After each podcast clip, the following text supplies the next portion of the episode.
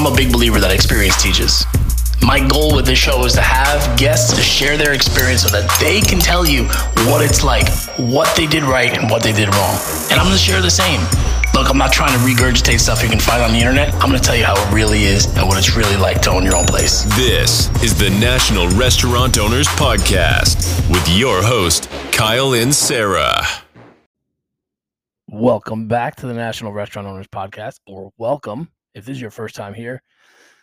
I'm your host, Kyle Inserra, and this is the number one and fastest growing podcast in the universe for independent restaurant owners. You know what? I usually say a little more enthusiasm with that, but I'm going to be honest with you. It is December 27th, and I am exhausted. My God, we just a quick little side note here. We moved it was a mess. Anybody who moves knows what a mess that is. Like they always say, it's like one of the most stressful things you can do, and I will uh, vouch for that. Then a week later, we had to help move my mother-in-law. So there's that. I'll leave that one there just in case I got any family members listening to this show. Uh, it was a lot.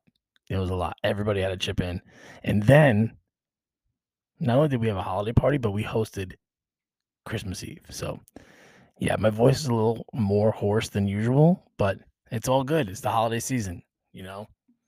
Drank a little bit, too much maybe, ate a lot, and that's what it's for. You got to do what you got to do. What you need to do. You're gonna go on a diet. You're not gonna drink. You're not gonna hang out with family. You just you just got to get in it. It comes at you, and you take it as it is. That's it. It's kind of like the restaurant business in a lot of ways. Um, but yeah, so now getting ready for New Year's Eve.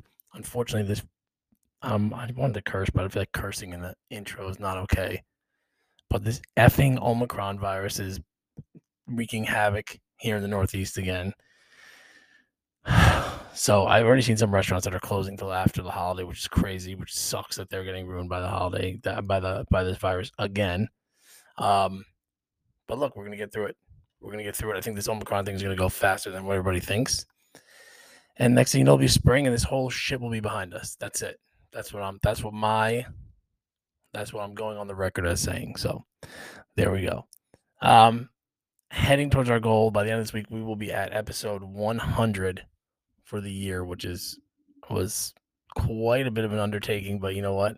Um, super stoked about it, and super stoked about what's coming up in the new year. So, um, thank you for supporting this entire time. We are constantly growing, constantly trying to put new um, technology to make this more streamlined, get better guests on. So, all of you that have been hanging in for this year, I really appreciate it. It's been a heck of a ride, and I'm really ecstatic where we're at. And and uh, yeah, again, looking forward to what what comes next.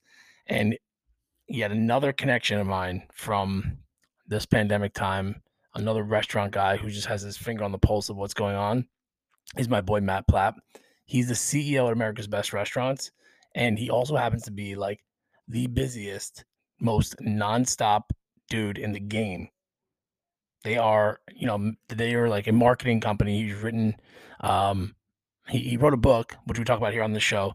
It's uh, restaurant marketing that works. Back to the basics, which is helpful, right? Like that's what we say, go back to the basics, and things get a little hairy.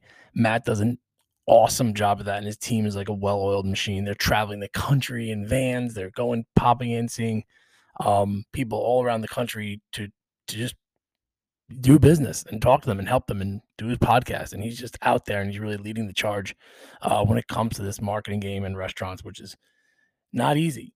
Not easy if you're doing it yourself. Um, but look, it's another hat you have to wear as an owner. Can't be too disconnected from the process. So, um, my boy Matt Plapp, CEO America's Best Restaurants, author, please click the link in the bio to buy a copy of the book.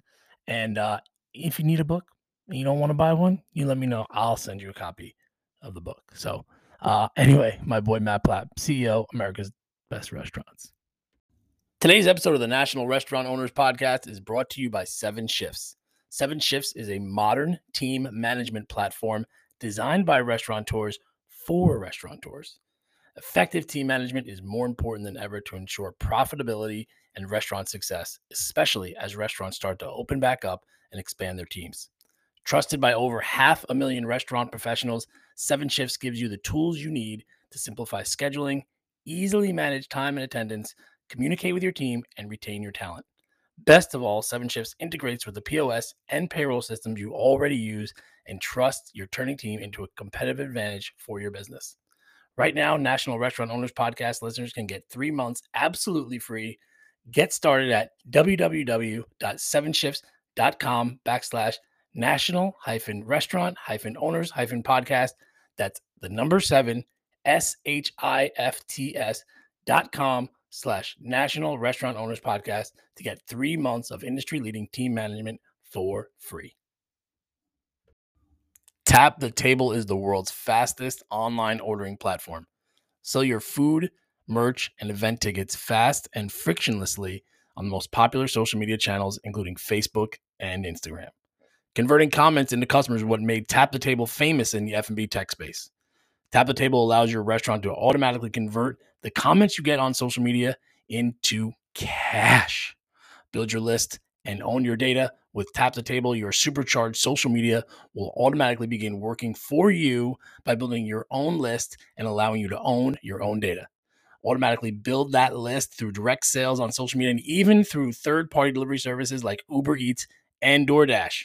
For a risk free 60 day trial, DM me TTT for a special promo code today. I'm going to keep it real with you guys. A lot of you need a new website. A lot of you. And by a lot, I mean most of you need a new website, which is why I partnered with Bento Box to help you do just that. They provide uh, a full service setup that brings agency level design online in days at a fraction of the cost. And just because you're a listener of this show, you can also receive 50% off your setup fees by clicking the link in my bio and entering the code FOU6 in the How Did You Hear About Bento Box section. Again, that's code FOU6 Bento Box. Own your presence, own your profits, own your relationships. Oh, thank God I did that. That would have been bad. Let's do that. All right, guys. That was real live. That's what it's really like to be live and doing this stuff from your house, right? You don't know if someone's going to oh, call yeah. you and it's hooked up to your computer. um, all right, guys, welcome back to the National Restaurant Owners Podcast. My name is Kyle Inserra. I'm the host, and I'm joined today by Matt Plapp. Matt, thank you for being so flexible and taking the time today to enjoy me. I know we've had a couple hiccups that were totally my fault. So thank you again for, for being so accommodating. You're welcome. I appreciate you having me on. So before we get into everything, all right, I want to just kind of set the tone here. Okay. I'm going to ask you a question, Uh-oh. and you just give me your. kind of scared. no, no, no. This is a legitimate business question. The other questions okay. might come later. Um, in your opinion, right now, what's the most important characteristic, personality trait that somebody needs to have to run a successful restaurant? Well, I, I, from what I've seen the last 16 months, mm. I would say unwavering what's the word determination to succeed i mean i, I don't mm. know how you even put that in a word i mean because i think in order the restaurant's the biggest hustle i mean yep. you know i'm lucky i'm in the marketing world like you know there's nobody calling me at 10 o'clock at night there's nobody calling sick at 2 a.m there's no pop machine breaking so i you've got to have just a gut of, guts of steel and yeah. especially after the past 16 to 18 months i mean I, the people the people in this entire country outside of obviously frontline workers and medical and military the small business owners that have had their teeth kicked in, the people that survived. It's like holy crap. So I'd say a uh, let's say gut of steel.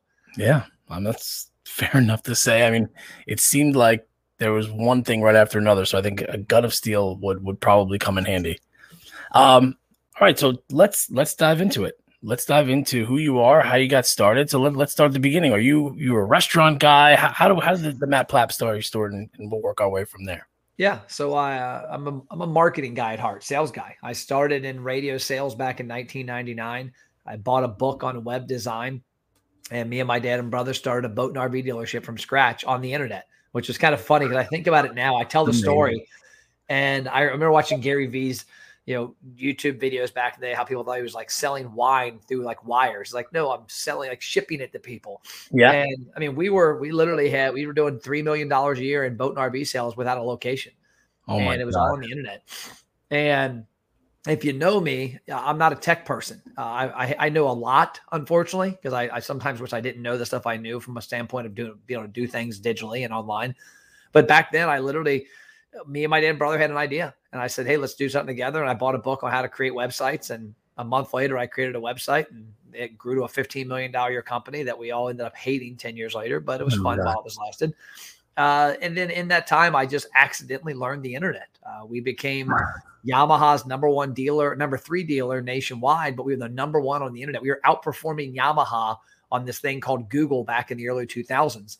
And I was tasked with creating how to's to help boat dealers get into the day and age. And you know, the places they still aren't right now in 2021, I was trying to show them in like 03, 04, 05. Uh, through that time when I worked in radio, that's how I got into the restaurant biz. I guess it probably started a little earlier. Uh, my dad, who I'm actually doing a live video with at three on Thursdays when I'm home, we do a thing called Live Fire with Dad. He's like a human That's comic awesome. book, uh, like a cartoon character in real life. and he back in my when I was a kid, he had restaurants insured. That he had an insurance agency, and his number one clients were restaurants and then car dealers. And literally every night of the week, we ate out. I used to joke that my mom, I didn't think she could cook because we ate out. My, Monday nights was Mike Fink's. Tuesdays was you know Barleycorns. Wednesdays Walt Hitchin Post. These were all restaurants. They were his clients, and he's like, "Hey, I'm going to kill two birds with one stone. I'm going to see my clients, shake hands, kiss babies, network within right. the restaurant, and then eat dinner." And so I think that was ingrained in me, seeing the business a lot and growing up around a lot of restaurateurs uh, in, in mm-hmm. my life, knowing a lot of them. And when I got into radio, you know, when you're in radio advertising, the Mm. way you make money is commission. You sell people stuff. And when I looked at all the people that were buying advertising, they were all taken because people had been there, the car dealers, the people spending stupid money. And I looked at who wasn't spending money on radio. And this is back in 99. And it was restaurants. And I said, why aren't they spending money on restaurants? Well, because they don't have 10 grand a month to spend like this car dealer right. does. They don't yeah. have the what I call the FU money in marketing. I said, okay, well, how can we how can I kill two birds with one stone here? How can I help them and help us and you know figure a whole game plan? Well, I came to the conclusion number one, I wanted to do what my dad did. I wanted to eat out every day of the week for lunch and take clients places. I said, okay, if I can bring influential business people in the restaurants, that's a benefit to the restaurant. Uh, number two, we can trade it out. And then I looked for inventory that nobody else was buying Friday drive time, Saturday night, Sunday afternoon. And I went to restaurants and I literally became the restaurant trade king where I had probably 40 restaurants giving me 500 bucks a month in trade and spending 500 bucks a month on radio and oh, I was man. stuffing their radio schedules. Like I was going behind my manager's back and like adding 20 spots here and there. Oh, and so man. they all they all were getting a lot of value. And then at the same time, I'm they're seeing business people come in every week. And I have one client, Ferrari's Little Italy in Madeira, Ohio, that said, Matt, everybody you bring in for lunch is back the weekend with their wife and their kids because I was bringing good people. And so that, that was my original connection to restaurant business. And then in 2008, when we got out of the boat and RV business, and uh, started going into marketing consulting, uh, I my first clients were restaurants, and so from that point on, from 08 to 15, we built a pretty successful regional marketing company. Myself and two other people. Uh, one person for a while. Uh, she's been with me 10 years, and then we added somebody else down the road and a couple other people down the road. Now we're up to 40 uh, employees. And when 2015 came around, ironically, this is legitimately my water bottle. It's from Hofbrauhaus Pittsburgh. It's not. I'm not drinking beer. So when you see me drinking in a minute, but it's it's kind of funny why this is here. Was two weeks ago. We got a new building we just bought and rehabbed. It's 9,000 square foot headquarters. The lower level is called America's Best Restaurants University. The upper level is Deep Workspace. It's a shared workspace that any restaurateur in this region can use free of charge. Come in here, have your shift meetings, have your your annual meetings. Come wow. in here and relax. Get out of the restaurant so we're launching now our first events in September. A great idea. But reason I had this growler was I was looking to drink some water out of our little fancy filtered water things. I had no cups, but I had this growler from a promotion we did in 2015 with Hofbrauhaus on my bookshelf. And I'm like, well, hey, I don't even drink. So I know it hasn't been used. I'm just going to drink out of the growler. So I've been doing it lately. Everybody thinks I'm a raging alcoholic, I think now. but, well, I mean, there's a little Hofbrauhaus should throw you a couple bucks. I mean, yeah, you know, you're walking around with that thing. Yeah, there you go. A friend of mine owns uh, three of them. So I could say, hey, Nick, you know, Nick and Jay and Eric, you need to sponsor me. Yeah, but stumble on something here. This is what caused these three books. You know, my third book we're going to talk about today, the first two books was back in 2015. We were spending about a million two annually for Hofbrauhaus uh, Pittsburgh, Cleveland, Columbus, and Newport on radio, TV, billboards, direct mail, uh, everywhere. And Nick and these guys did not understand digital. They didn't. Yeah. I was all about, I've always been about anybody that walks in the four walls, anybody that comes to a website, anybody that engages on social media. How do I get their name, phone number, email, visit frequency, and gender? If I can get that information, it's a unfair game because I'm going to get that competitor, that, that restaurant person back, that customer back more and more. And my competitors aren't going to have a ability to talk to them. And so that was always my game plan. Well, back in 2015, Nick used to always say, I can't deposit likes. You're spending all this money on this thing called Facebook.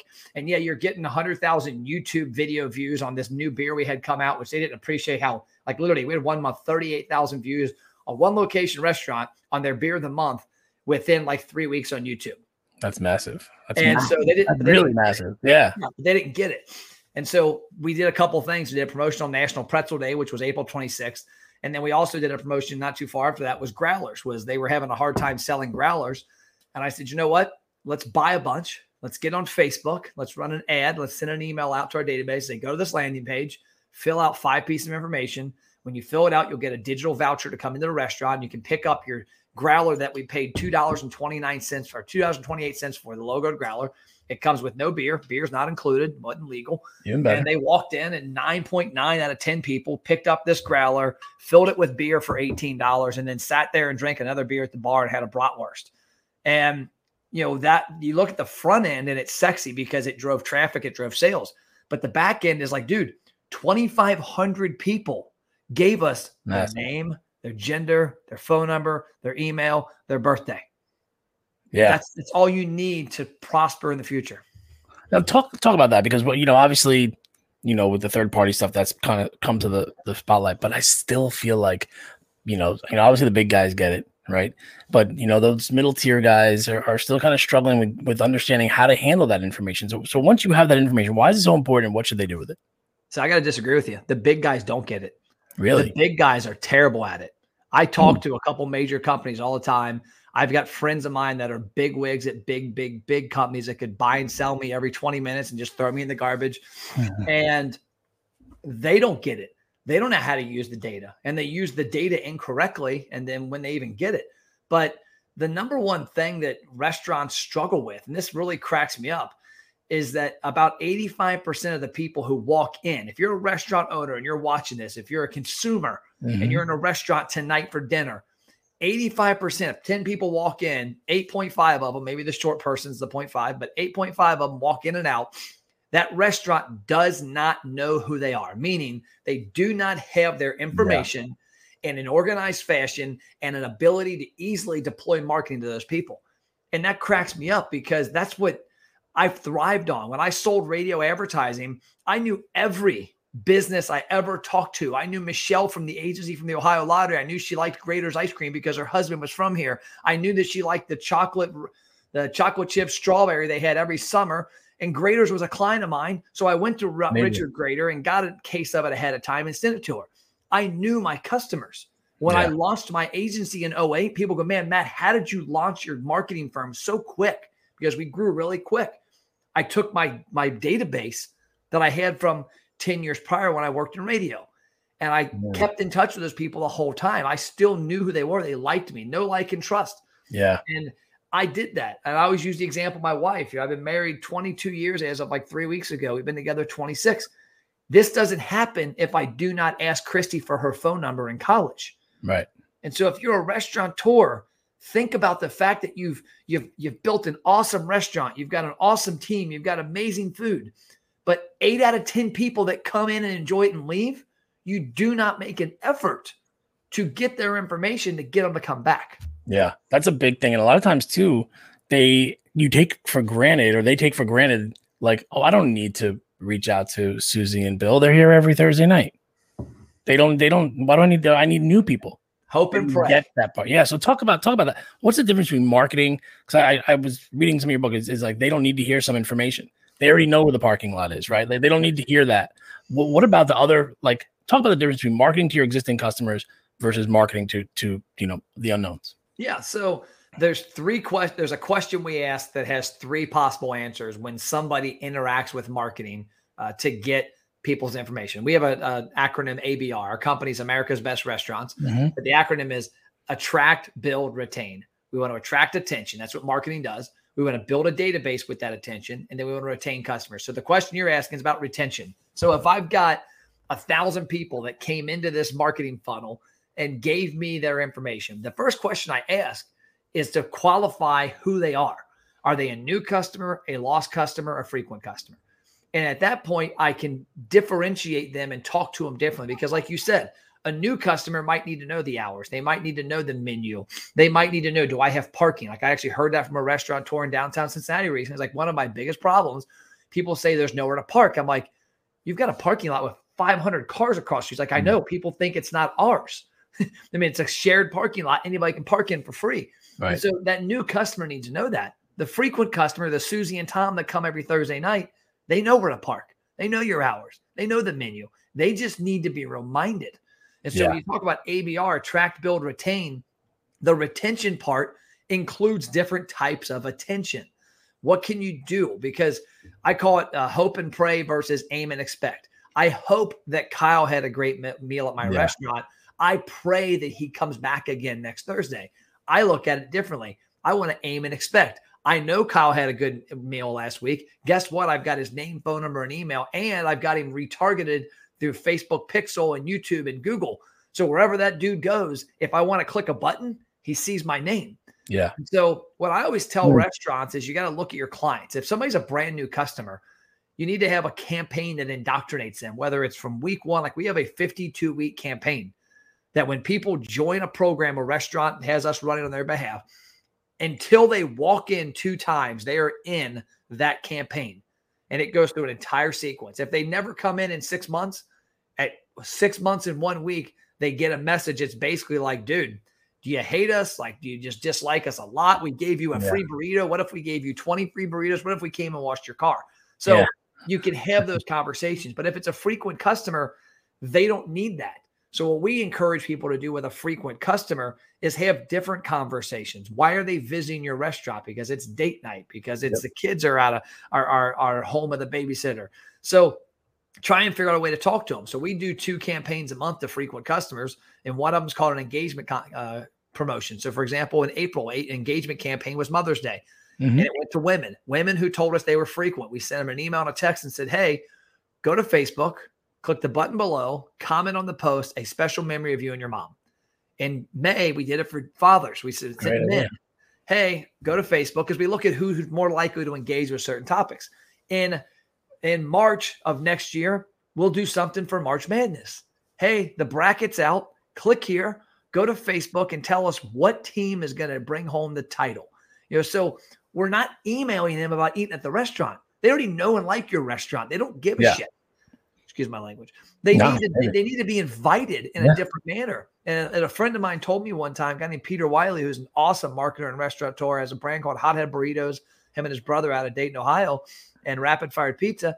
He said, Matt, at the end of the day, if somebody is already engaging with Hothead Burritos, if they see my brand 10 times in a year, it might encourage them to come and say one time. If they see it 100, that one might go to five. If they see it 500, 5,000, 10,000, now all of a sudden they're going to eat my food. I don't need to tell them yep. what my burritos are. I just need them to see my info. When I look at that, I say, okay, I take it a step farther. I don't want them to see my name, my restaurant clients' names. I want them to engage. I want them to click a button. I want them to comment. I want them to like. I want them to share. Because if I can get them to take an action, it's going to be ingrained in their head. And the more times they see that restaurant's brand, uh, the better. What happens with email, uh, Kyle, is that people will send the same email to their entire database 52 weeks a year. New frequent yeah. so impersonal. Thing. Yeah. And then it's and then on the same level, it's all about me. My wine list, my beer list, my pizza, Taco Tuesdays. And what happens is three, four, five months in, people quit opening the email. Oh. At best, yeah. People opt out of your text messages. People, the algorithm of Facebook quit showing them the Facebook stuff and Instagram because they've never engaged. Yeah. When you send an email about Mother's Day to women who told you they were frequent, like one of the clients we did it for was like 845 women, something like that, got this message. 300 of them went to the post and commented. I mean, that's You know, that's massive. That's that's, that's huge. huge audience. Yeah. And Facebook sees that. The email programs see that. And your customers now are waiting. What's the next email going to be about? I know it's not going to be about some lame menu item. Yeah, what's your your special? But you know what? What what I also like about it is it's it's similar to like personal branding. Is that it, it allows you to show some of your personality. Yep. You're not just jamming like you said. Here's our specials. This is a new beer. This is a new wine. It's I mean a Taco Tuesday post every Tuesday. We get it. You're a taco place. I got I got the Taco Tuesday thing. You know. Um. So in terms of implementing, what does what does the average restaurant guy need to do? Like, let, let, us talk about step one. I don't know what I'm doing. Coming out of this pandemic, I need to figure out how to get started here. What's what's what's their first step? That is an easy question. They go to Amazon and buy my new book. That's that is that's. A, and I'll tell you what. I will tell you what. I got about a third of the way through it. There is so much information in this book. There is so much information in this book, and I I literally am thinking of a guy who has asked me that question like, where do I start? I'm gonna drop. I'm gonna give him this book because I'm like, dude, I you don't need me. Either you're gonna call Matt, but you should read this book first because it is literally. You're right. That is a little bit of a loaded question. It's step by step. It's step by step. Everybody in here are every starting with chapter two, the five steps. So, um, but seriously, it, it, after you pick up the book and you got to implement this stuff, yeah. don't you get some feedback from these guys like, ah, you know, I don't have time for this. Yeah, I, I gotta figure. I like, and then that's where you come in, obviously. But to talk about that. Why, why, why do they not prioritize this? This is like, this is sales and marketing 101 for e-commerce for any other business in the world. Why do restaurants traditionally have an issue with this? Well, you mentioned a great topic there, e-commerce. The reason e-commerce people appreciate it is because they can see that they ran a Facebook ad, a Google pay-per-click campaign, and 100 people clicked it, and 30 gave their information, yep. and 15 bought something, and 10 more bought again in a month. They see the results. Yep typically small business people have never seen that end game. You know, I understand it. Like I, I've got a, I, I spend money. I've got a Mercedes Sprinter van parked out here that goes on the road every week, and it costs us five grand a week for that to go on the road. On a bad wow. week, thirty eight hundred is our best week so far, the lowest. And we film TV content, and we also have things we do for restaurants. I can look at that and say, I spent this. We visited this many restaurants, and here was the equation.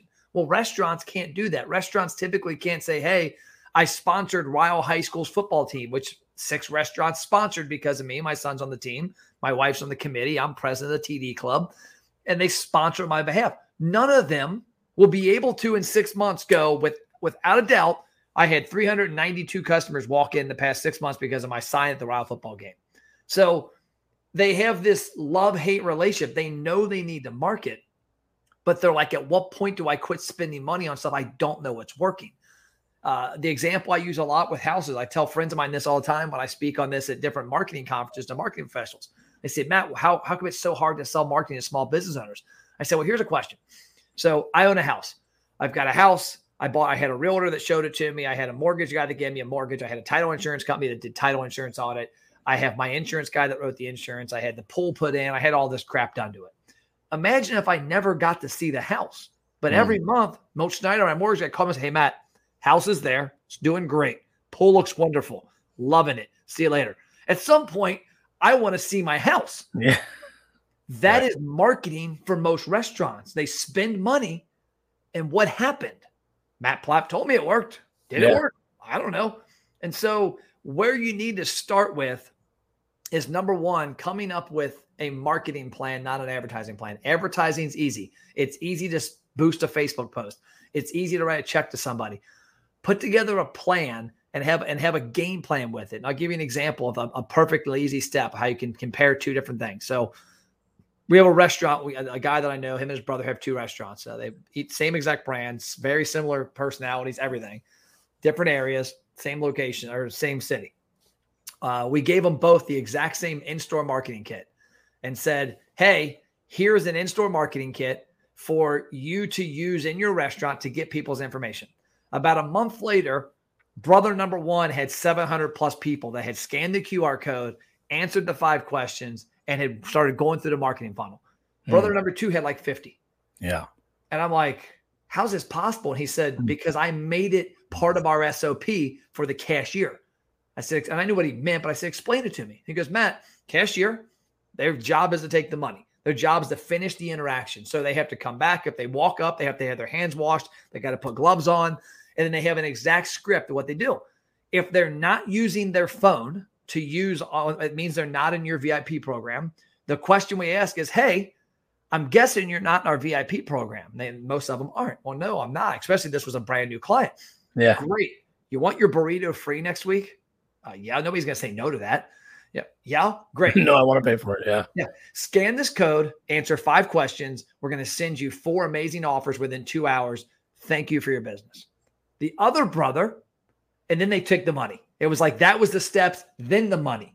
The other mm-hmm. brothers, people are like, hey, uh, see that code? Yeah. You, you can scan it and something happens. You, you get something like, I don't know what it really is. Like it's, it's yeah. really cool to say it. Totally. Yeah.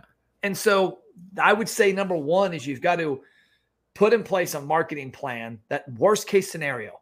If you do nothing else, if you listen to nothing else in this book, listen to nothing else I ever say, do me a favor and ask every person, have a compelling question and call to action for every person that walks through your door to get them to give you their information. They'll give it to you if you ask correctly. If you say, "Hey, you don't want to give me your email address, do you?" No. And also, don't say like I had. I was at a restaurant recently. They had a thing in their thing. Join our email newsletter. I don't want a newsletter from a restaurant. Yeah, what news you tell me? Yeah, right. I mean, I might say scan to join the beer club. Uh, hell yeah! I had one yeah. of our clients. We put together a whole promotion, and it went great. We called it the beer testers, and the way we came up with it was whenever we would run a now hiring ad, people go, "Hey, I'm open for being a beer tester as a brewery." Like everybody, that was the number one comment on every now hiring post. That's great. And so I said, you know what? Let's create a beer testers club. And like, what is it? I don't know. We'll figure it out later. So we the whole thing. Scan this code. Have the end goal in mind. Yeah, that's a great point. Yeah, right. have that end goal in mind, then figure out how to get there. Yeah. So number one, make a make a hardcore effort. As hardcore as you do with your customers, your employees washing their hands, with them giving people the correct change back, get people's information because just like I mentioned the story, of me and my wife, we don't get we don't date and get married and have two kids, and here we are 20 something years later without me asking for her phone number. Now she's probably pissed she gave it to me now. She's like, damn, if I would have just like walked the other way. Walk past this guy. because the other guy that was hitting on at the time, uh, John Roush, uh, ended up having like a 14 year MLB career, making like 10 million a year. So uh, Christy got the wrong end of the stick. You know, but that's a big thing is ask for their information. And then yeah. after that, I would say have a plan to use the information because everybody can say, I don't have time. I don't disagree. Right now, there's a dude mowing the grass of my, my building out here. And I don't mow the grass. I pay somebody to mow the grass. Can I mow the grass? Probably. Could Austin, one of my employees, who like a week ago said, Hey, boss, I'll mow the grass.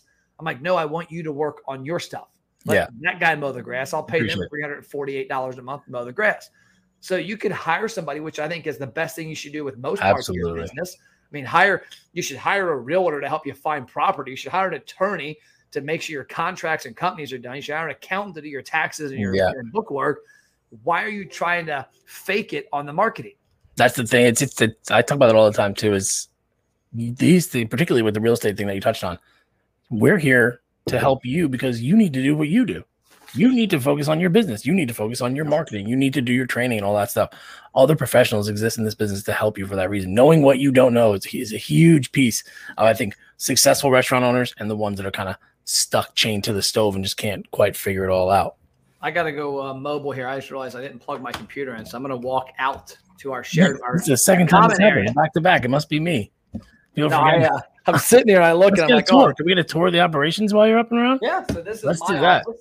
Nice. This is my, my office. This is the uh, open workspace. So this is where uh, any restaurant in the area uh, can come and work for free out of. Uh, That's our awesome. goal. I kept seeing a lot of restaurants.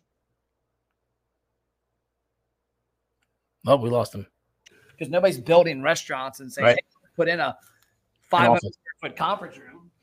And so when we did this, there's also in the lower level, there's a, uh, am I plugged in? Hey, I got power. There we go. Lower level, there's a 45 to 50 seat uh, room. There's a conference room. There's two breakaway rooms. There's three offices on that side people can use. There's a small, uh, what do you call it, semi private. And on this side, this is actually going to be done next week. This is pretty exciting. This is what's ironic about me being out here. That's a podcast and video studio. Oh, that's great. Yet. Nice. So here I am on a podcast and I'm walking around the office versus yeah. being in our I hear you.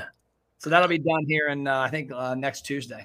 That's great because it is great that sometimes you have need to have these meetings at the restaurant. You need to have a meeting, but you don't want to have it at the restaurant. Yeah. You have no place to have. it. You got to go to a coffee shop. That's not a great spot either. So that's a really cool thing you're doing there. Um, so the book is out. What I have a question about is in the title you you mentioned your, your tagline here is before, during, and after the, the the title of the book is Restaurant Marketing That Works before, during, and after the pandemic. How has your strategy changed since as we come out of this pandemic? Has it changed? Zero. Zero. And that's the, the title. I started writing this book in late 2019 and the, you know, got it in 2020 and finished it. It was, this is uh, September. I finished it earlier this year.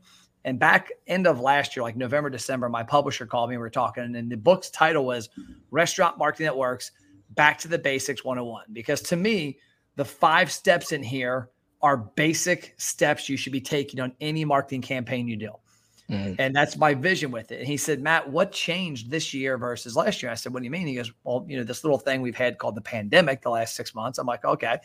He's like, What strategies have you changed with what you do for restaurants? I said, None. I'm like, the only time we actually changed was just we kind of tweaked a little in March, April, and May was we went from an email every couple of weeks to some restaurants three to four emails a week because people needed to know we're still Yeah. open. We have dining. We don't have dining. I mean, that was that element. I said, but honestly, what we're doing now, six months later, is exactly what we did this time last year, year before, year before.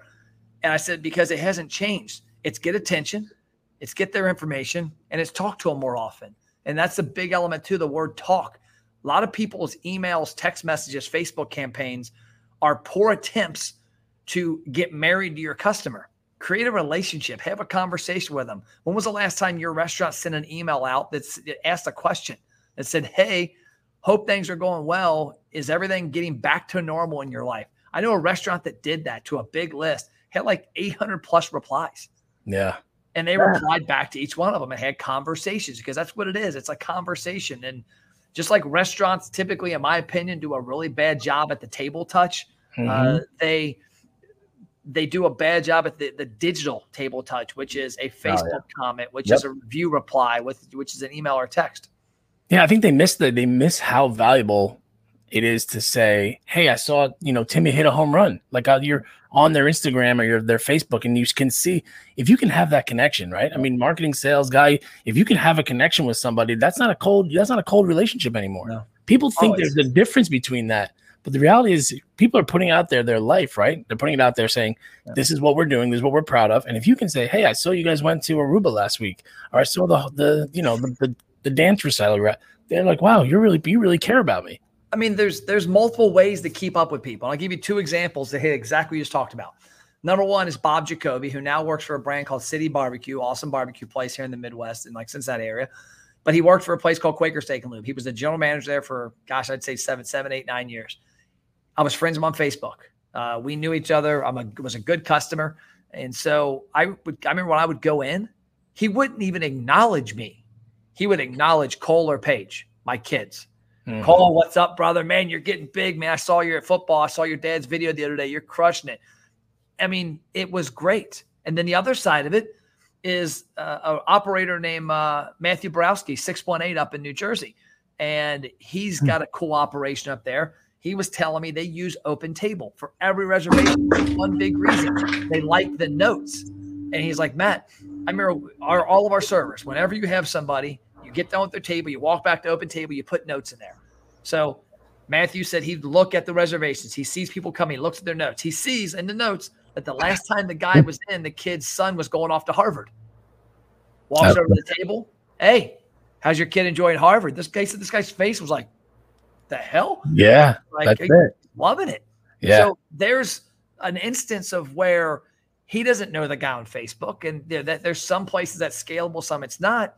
But he took the time to have systems in place to ask valid questions and have conversations at the table to prepare the next visit. yeah. That's I mean that's what you know Shawn Walchef talks about that his digital hospitality. I mean I think that's a real phrase. Is, Yeah, I get to, I get to sit down with him in uh, two weeks. I'm going out there. Oh, that's a nice place to be. He's got quite the he's got quite the setup over there. He's been going in on TikTok quite a bit. I've been paying I'm attention. Um, Yes, I mean digital hospitality. That's a real thing. People, you know, they, that that I think it's you know to the to the guys who are good table touchers, traditional operators.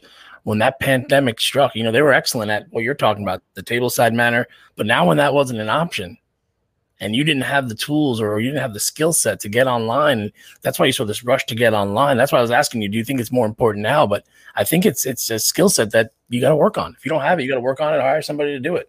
Yep. Oh, for sure. I mean, it, you have to. And it's like today at lunch. I had lunch today uh, with my dad and two of his buddies. They've been having lunch every week for like 900 years. and so they were like, hey, we're going to Twin Peaks. I'd never been to a Twin Peaks. And I'm like, okay, I'll, I'll go with you. And we went down and the server walked up to me you know, when she came for her first time when our food got delivered. The number one thing they always say, hey, how is everything?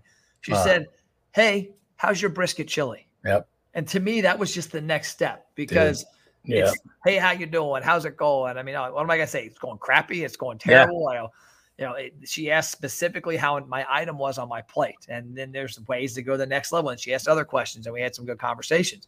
That's uh, exactly uh, how it's done. You got. I, I, just actually did a TikTok video on that, and it's was titled "How to Make More Tips." Right? It was like just you got to get something somebody's attention, but you're not you. It's not your job to be in charge of everything.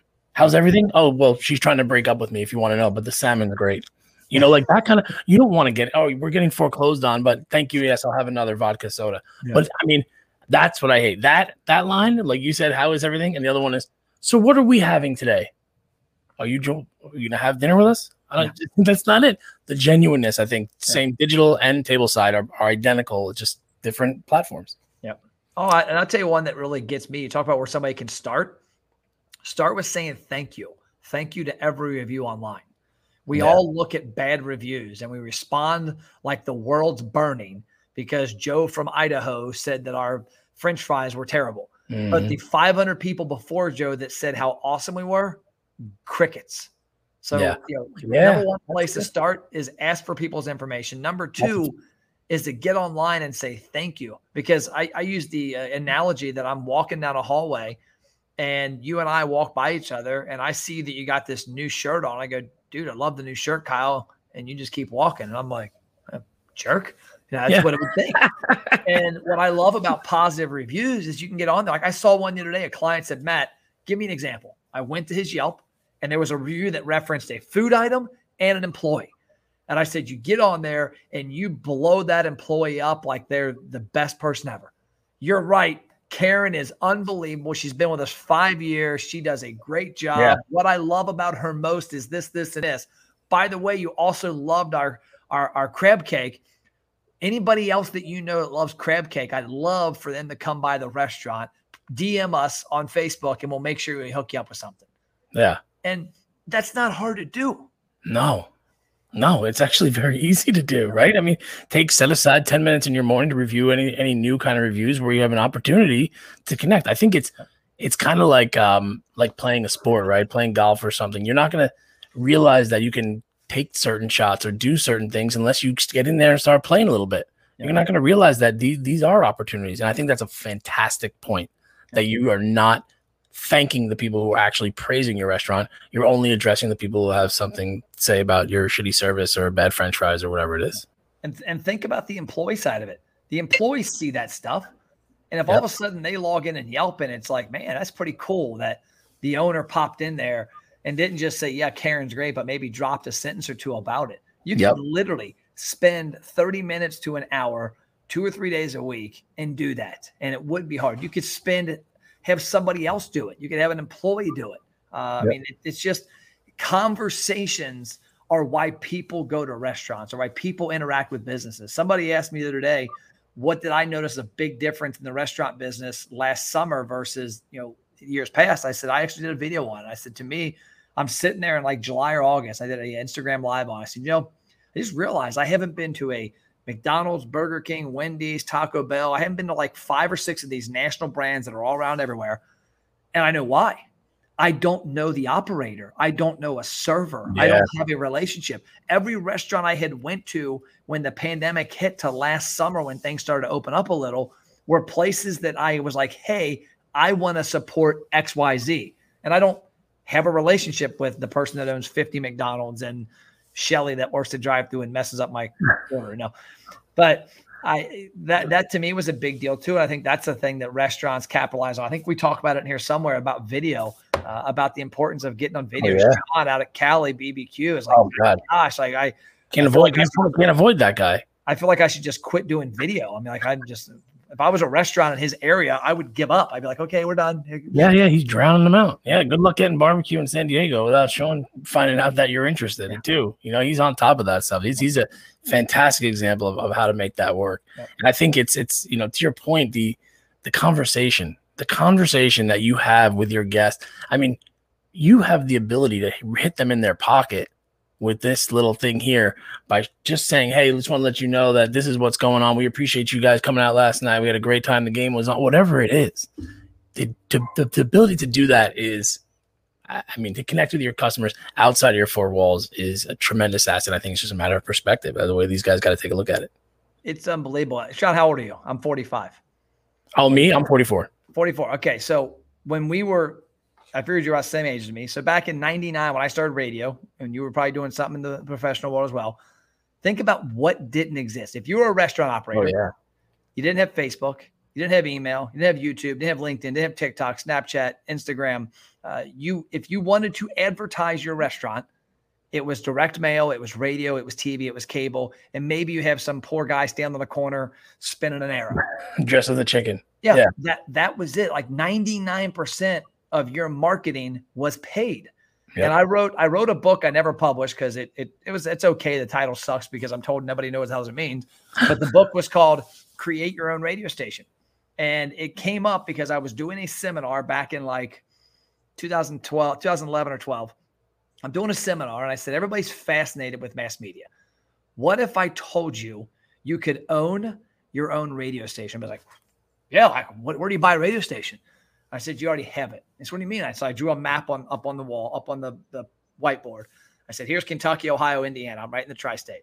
I drew a circle. I said, you right here. Where's your business? He said, I got a one location restaurant down here. Put a dot there. I said, I'm going to guess the vast majority of your audience comes within three miles, right? Yeah. So I circle the three miles around this restaurant. I said, okay, so 700 WLW Cincinnati reaches 200,000 people a week. That's their big bragging 200,000 person cume. They also talk about a 15,000 person AQH, average quarter every 15 minutes, 15,000 people are listening to that radio station. Wow. I said, so 15,000 people every 15 minutes. That's pretty cool, right? Yeah, yeah, yeah. Okay, let's eliminate 98% of them because they're not within three miles of your restaurant. So now that 15,000, let's say, is down to, let's just use easy math, it's down to 500 people. So yep. now there's 500 people within three miles that are have the ability to hear that radio station. The odds of them listening at the time you're thinking that your commercial's on, let's go down to 100.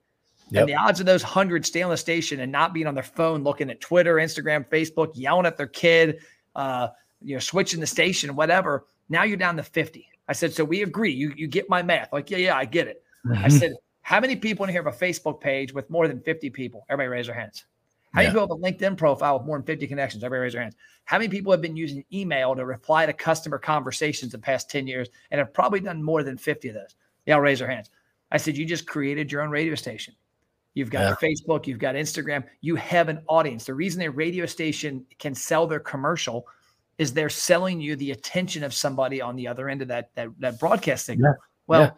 every small business has a radio station. If you take your, I took that guy as an example, he had 1,800 people between like five of his channels back then. I said, so dude, why don't you just quit sucking at using your own radio station? yeah and that's that, that, my one of my first books I wrote. Actually, my first book I wrote was called Create Your Own Radio Station. The guy that published the last three said, Matt, nobody's going to Amazon and looking up how to create a radio station. Now once you get mass appeal and once people like know Matt Plapp, then you can publish that book because they'll be looking right. for your title, not right. you know looking for you, not the title of the book. Yeah, I mean that's it. Maybe like Gary Vee says, be your own media company. Who's gonna who's gonna promote you better than you? Yep. You're going to be added to a list of other advertisers. You have the opportunity to do it on your own. I mean, it's um, amazing what's free right now. It's amazing what exists right now. Yeah. It's unbelievable. It's a freaking gold mine. Yeah, and I always say, look at look at look at what the guys who are doing it right are doing, right? Like look at what they're doing and, and just slowly start to implement. But with this, with your book, available on Amazon, right? They can pick this up on Amazon. On Amazon. Guys, if you have any questions about anything regarding what I know Matt threw a lot at you here, and there's a lot of little you know tidbits to, to hang on to, but this is a playbook. This is a playbook right here. And now if they read the book and then they're like, dude, I can't do this, what's the best way for them to get a hold of you? Matt at mattplapp.com on the screen there, mattplapp.com. That's my website. It has links to our other companies that we have, our other divisions. Uh, my cell phone number, if I can put that out here, you can text me or call me if you want to. I do it. People think yeah. I'm crazy. Uh, it's 859 743 2408. 743 2408, area code 859 for Kentucky. That's and uh, that's my number. Give me a call, give me a text. Uh, I, I travel a lot. Uh, we're on the road. My team's on the road every week. I'm on the road every other week. Uh, Give that phone number one more time 859 743 2408. That's real. That's really putting yourself out there. Yeah, I mean, it's funny because I, I literally I had a call like three weeks ago on a Saturday night at like eleven fifteen, and the guy called me and, and I just was sitting on the back porch chilling, doing something, We're gonna go to bed, and I answered it like, "What's up?" And he's like, "Oh, this is Matt." I'm like, "Yeah." Like, oh, I, I I apologize. I thought I was calling your company. I was gonna leave a message. I wanted to talk to somebody on your team this next week, uh, and I just wanted to do it while I was top of mind. I'm like, He's like, I didn't think you actually the number I heard you on a podcast give out. I, I thought it was like a company number. I'm like, no, it's my cell. There He's you like, go. He's like, I'm sorry, I don't mean to interrupt. We did like a 15 minute conversation. So uh, yeah, it's like when you do it, like you you want to be involved, you want to help people, right? So like, yeah, hit me up. I'll talk to you about it. That's that's fantastic. So there it is. 859-743-2408. Give him a call. He's gonna answer the phone when even if he's in the back of his van. So tell me real quick about the van, where it's going, and, and what the plans are for that. We touched on it earlier, but we weren't on the air. Yeah. So let me uh I can actually walk out there and do this. Oh my, this is awesome. We lost your audio though. Can you hear me now? Gotcha. Cool. So, yeah, this is uh we're doing something different this next week. We've got the van and we've got a second one coming online and our goal is 5 uh, in in 6 months, 10 in a year, 50 in 5 years. But these vans are going around and shooting our TV show America's Best Restaurants all over the country. So the van's behind me, along with the other toy that matches it. Nice. these two are going on a road trip uh, in Northern Kentucky, Cincinnati. We're giving away. We have uh, we have like 80 orange Lamborghini diecast that kids can get when we show up at a restaurant and shoot our show. But the show, the van, is a conference room inside. So it's blue on one side, orange on the other. I don't know if you'll be able to see good as a light, but it's a it's a conference room. It's, oh uh, my god! Traveling luxury. TV. That looks awesome. TV. Oh, losing you a little bit there. We're creating a, a meet. Oh, we're there we go. Can you hear me now? got you now. Yep, there you go. There we are. Yeah, yeah. So I, I, had a vision three years ago. I was actually in San Diego, ironically. I'll be there in two weeks. Seeing, your, seeing our guy Shawn, who I saw comment on here. Thank you, Shawn. Thank you, Jensen. Uh, I had a vision that restaurants do not control the narrative of their brands online. Uh, Yelp, Google, places like that, they don't have the power over that.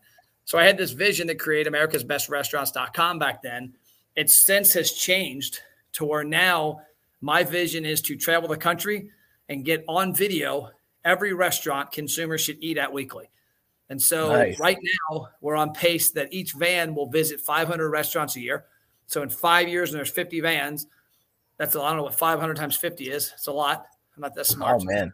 Yeah, but, yeah, yeah. I'm like, oh wow, that's a that's a lot of restaurants. Yeah. Yeah. So, and my vision is restaurants you can eat at weekly. What's a restaurant consumer should eat at weekly? They should know about. We go to restaurants. You can go to americasbestrestaurants.com right now. Uh, some of the the episodes actually start launching on YouTube next week. Uh, but you can go there and go to like North Carolina and look up sweet taters on the list. And again, the site's being built as we go right now from a stock content of listing, but we're trying to get 2,000 restaurants listed a month. And the goal is to list 100,000 restaurants in the next 12 months. And that's our goal to visit those 100,000 restaurants over the next five to 10 years. My gosh, that's a massive undertaking. You're going to have to run behind that thing to kind of stay in shape. You can be eating at all these restaurants. It's, uh, well, we, we figured that out. They, we've been doing it now. We've been doing the videos for three years, but with the van, we've been doing it four months this year. And it's funny because every time we have a new employee, there's eight people on that team now for that part of the company. And every time a new person goes on a trip and we go to seven restaurants in a day over like 12 hours, after the second or third restaurant, you're like, dude, quit eating. Like you're going to die like in the next week. And you're to make this tomorrow. So you, we've gotten to a point now where the people that the, the KG vets all know you take one or two bites. Uh, we're on camera talking about take one or two bites. You go to the next restaurant. Otherwise, you'll we'll all oh. be we'll all be in a, a, bad place physically. Yeah, and you're not gonna you're not gonna have that energy by that second third restaurant. You're gonna be taking a nap. Yeah, it's well, tough, but it's fun.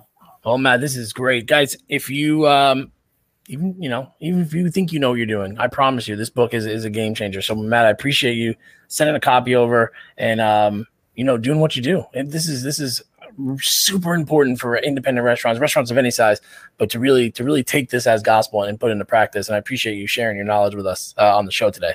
I appreciate having me on, brother. Well, look, have a safe trip. Say hi to Shawn, and when you come up to New York, let me know. Let's we can we can definitely get a seven to ten restaurants in, in a day, no problem. For sure. New York is. Uh, I'm hoping to get to New York before fourth quarter. All right, I'll be here. Cool. Or by the fourth quarter, I should say. All right, fair enough. All right, guys, Matt Plapp, check him out, mattplapp.com. And Matt, have a great weekend. Thanks again for the time. Thanks, brother. That was episode 98 with Matt Plapp, restaurant marketing extraordinaire, author, whose book is linked in the show notes here. And look, if you need a copy of this book, Restaurant Marketing That Works, Back to Basics Before, During, and After the Pandemic, go to Amazon, click the link, buy it on Amazon. The paper book is like the paperback rather is like seven bucks. But you know what? Even if, even if you don't want to buy it, you're like, oh, fuck it, I don't want to buy it. I want you to give it to me. Cool. You let me know. I will send you a copy of the book. That's how much I believe in restaurant owners having a copy of this book. So you let me know, and I will send you a copy of that book. But the link is in the show notes. Um, buy a copy for a friend. Buy a copy for somebody who's looking to open a restaurant because this is the playbook. All right. Um, big news episode 100. So hopefully you've been listening this far. You know to tune in for episode 100. It is going to be pretty. It's going to be probably the biggest announcement that we ever made on the show. So uh, hopefully you check it out. All right, guys. Thanks so much for listening, and I will see you in two days. Thanks again, guys. Bye.